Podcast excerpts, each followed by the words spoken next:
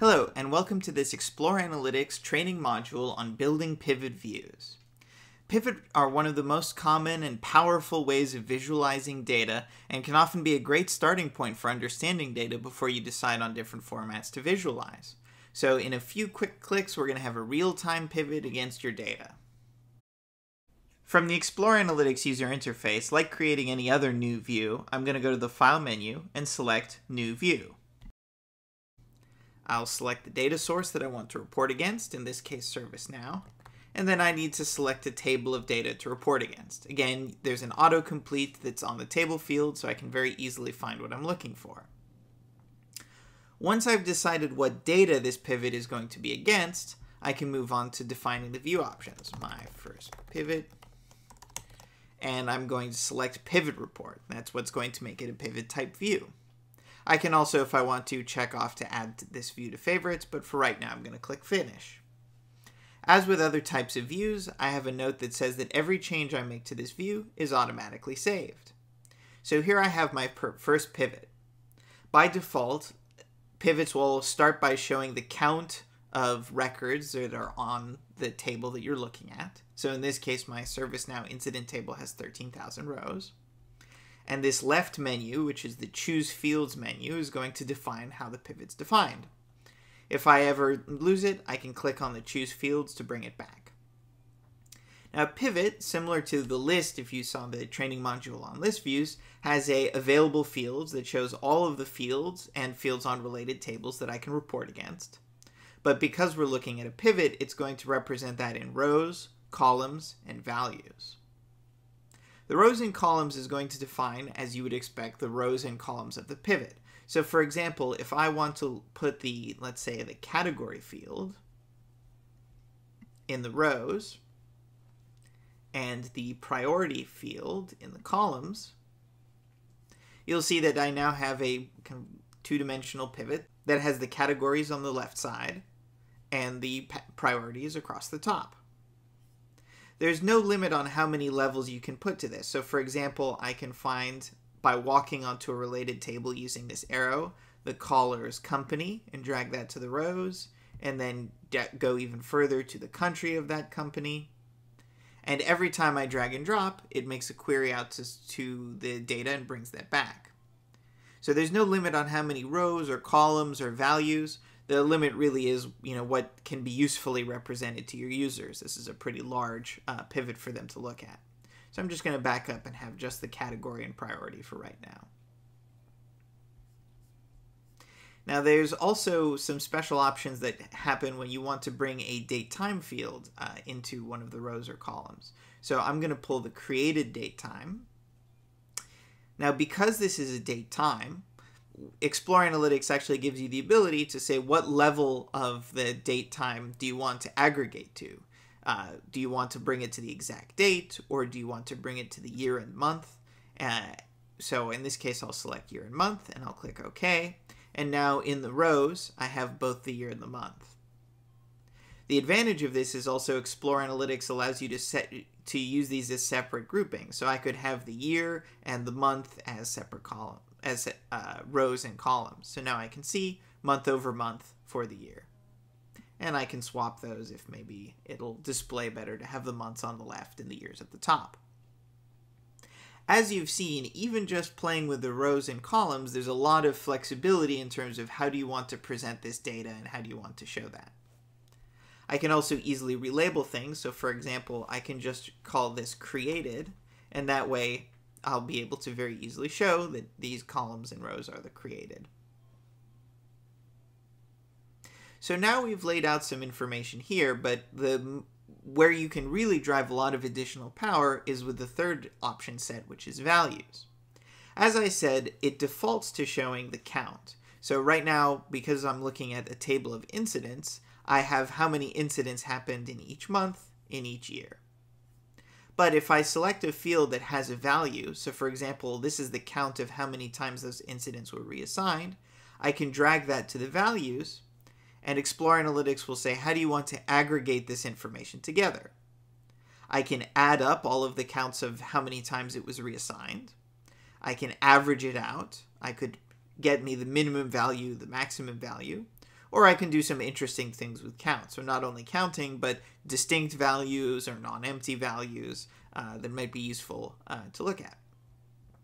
I'm going to leave this for right now as a reassignment count. I'm going to remove that. And, you know, you could do things like hiding a view, uh, hiding a field or displaying empty values as zero. But for right now, I'm just going to show the number of times it was reassigned. Once I have multiple values, I can unlock the power of this calculated value.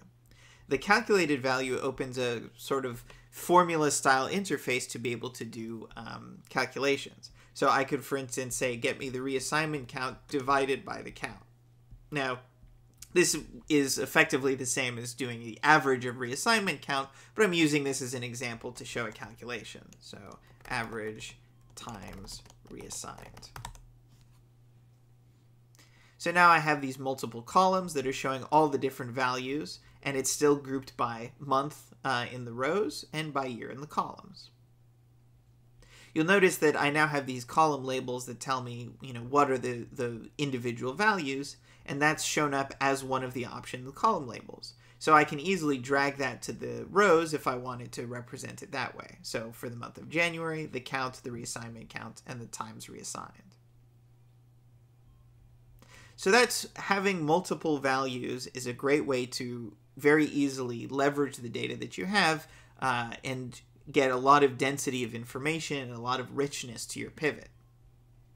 Another strategy that you can use, uh, if I remove those values, is something called display as. So what I'm going to do to start this off is I'm going to drag any field to create a second count field. So I'm going to leave it again as count. But I'm going to click this display as button. And this is going to open up some very powerful uh, features. So for example, difference from and percent difference from, running totals, and percent of columns or totals of rows. What this basically says is we're still going to count how many incidents there are, but we're going to display it in the to the user in a way that surfaces some uh, interesting information. So I'm going to show just an example of percent difference from the previous uh, created. And I'm going to put the values back in the columns. So now what we're showing is here's the number of incidents. And it alongside, here's the percent change month over month within the year.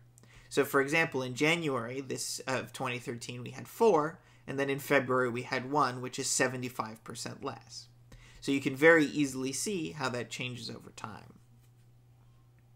Display as is a great way to very easily surface a lot of rich information uh, using the same simple data, but to present it in a way that attracts people's attention.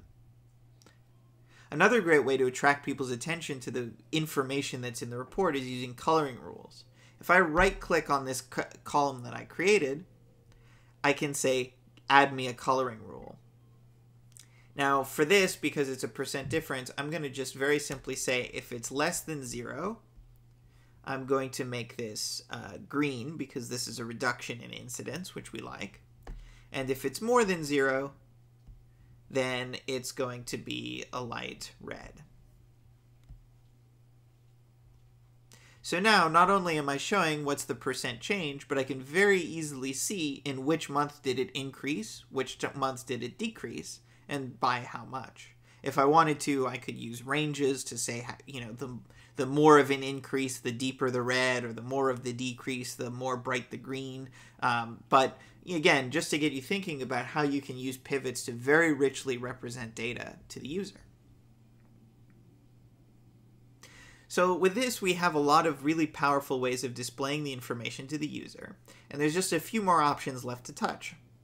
One is the ability to do filtering. So by clicking filter data, I can do and and or conditions. So for example, if I say I'd only like to see uh, the priority one within this set of data, I can do and and or and all the power that uh, is available there. You can explore that. The other thing that I can do very easily is I can do filter output. The filter output focuses on the results of the report, not the data going in. So I could pick a particular year or pick the total and filter on the results of that report. Again, this is great for things like the display as or the, the um, calculations where you're really trying to isolate the results of such a, a report. We also have the ability to say top n if you want to only show the top few rows in a category. And very powerfully, animation. So the animation provides a drop down that allows the user who's viewing the report to switch between different uh, groups. So for example, if I select category and I check off the display all, this animation then allows me to say, okay, well, show me this pivot for the database team, show it to me for the hardware team, show it to me for the network team. And don't forget, this report is real time, so it's showing you the data up to the minute. This animation is one of the first key ways that you can provide the users who are viewing this to interact with this data. The other way that they can interact with it is that users who are viewing this can always right click to drill through to the details. So for example, this cell means that specifically the count for 2015 in February, I'm going to drill through and see just the incidents for that uh, year and that month. I also have that ability to do the same to drill through for the entire column, which would be everything in the year 2015, or this row, which would be every year for the month of February. The other great way to be able to um, drill through or drill down would be um, the ability to uh, have drill downs. So, for example, within this year, anytime you have a date time field, you always have the ability to drill down to, for example, a quarter. Uh, so when I select drill down to quarter, it's going to add those quarters to that column. And again, in this case, it's actually adding quite a bit, so I'm going to uh, drill up to year and remove those. But again, those are really powerful ways by right-clicking that you can give people the ability to interact with the data. Thanks for watching this video on pivots. There's a lot of power and a lot of complexity that you can build into pivots and really represent data in a lot of advanced ways. Uh, but with this information, you should be able to get out there and build your first pivot reports.